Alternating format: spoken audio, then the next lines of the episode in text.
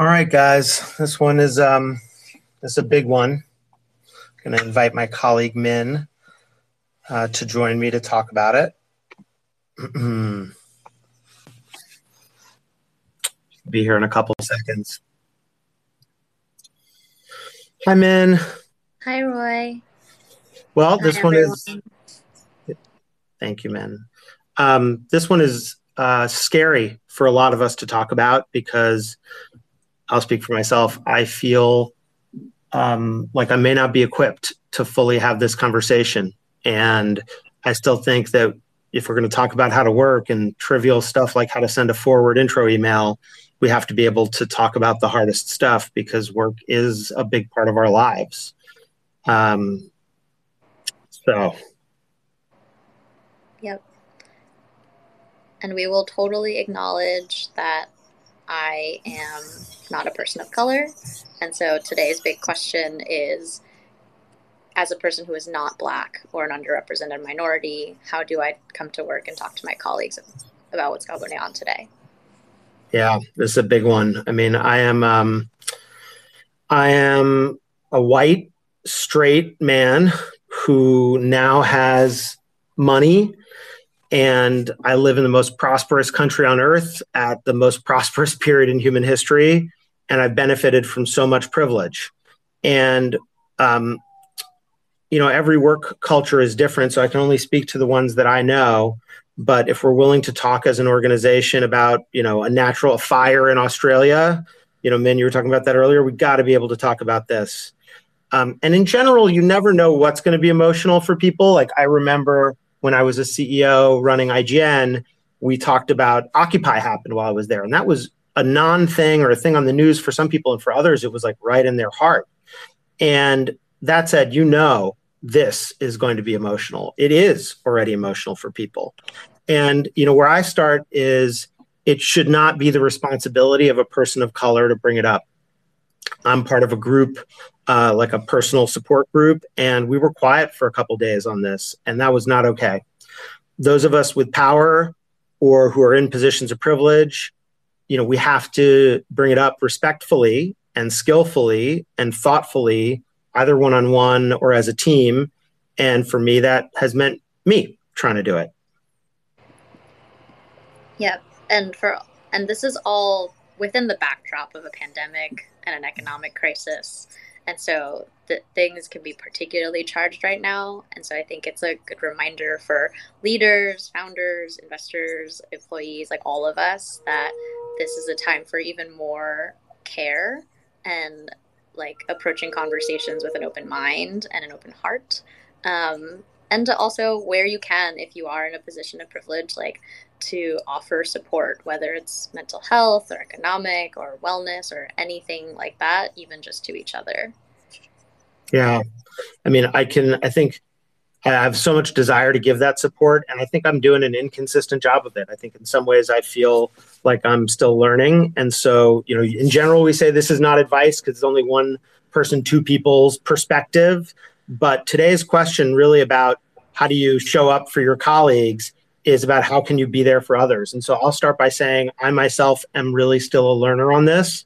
You know, I've had people who've told me I'm trash as an ally, and I um, resolve to try to learn from all of those comments and keep going and not to take the encouragement as a cookie, but instead to try to be motivated for the right reason. And so, where I like to start is acknowledging when I don't know what somebody else feels. Um, I remember when my dad died, when I was a kid, a bunch of people came up to me, like older people, like, I know, put your hand on your shoulder. I know exactly how you feel.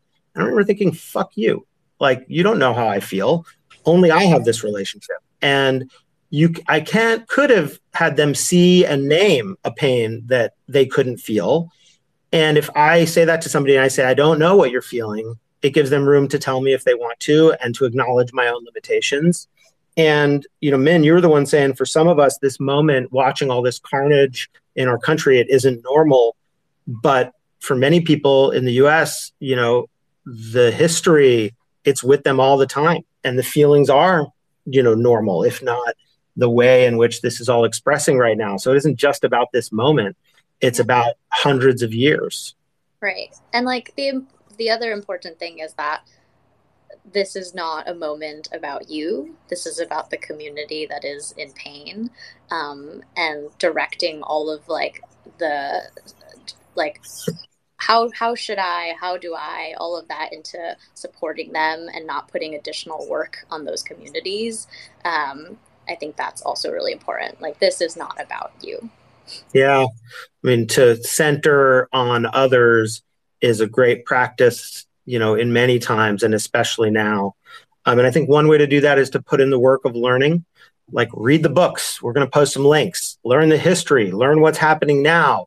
You know, do the work before you ask. Um, I've noticed many situations um, where people, including maybe sometimes me, have asked somebody who's a person of color about you know some aspect of history or what they mean by something, and I don't think it's fair to ask others who are already going through so much. You know, we got to avoid putting more weight, especially now, on black and brown shoulders.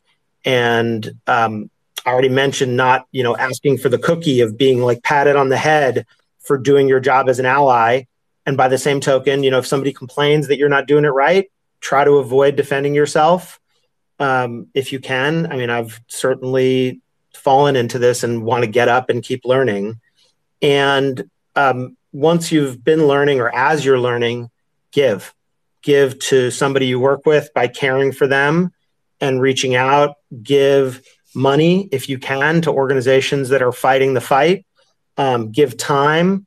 Um, somebody shares in the comments treating everyone with respect. I think that's, of course, that's absolutely true. I think what's hard is that the ways we have often been taught to te- to be respectful of others may include assumptions about our culture, our cultural norms that may be, um, you know, so many well intended attempts just have not been learned. And this is a time for practicing a skill, which is, you know, for many people, a new skill of how can you create a place of respect. Right. And and the reality is you will probably make mistakes for all of us who are not in a particular community or minority. Um, but we ask that if you've found successful ways to encourage those kinds of productive conversations, please share with us as sources of inspiration. Um, and uh, we continue to learn as a team. And if there are better ways, like we'll make those observations, share them with others. Uh, and we are totally open minded to hearing more. Yeah. And I mean, I just say, we're all having these big emotions now. Share what you're doing. And it's great to have feelings right now. Remember that it's about somebody else's feelings potentially more than it's about yours. Um, and, you know, channel those feelings into action, um, into doing the right thing. And we'll talk more about some of what we've been doing at Bloomberg Beta, but we have a lot more to do and we intend to do it. And um, thanks everybody for listening. Minn, anything else you want to add?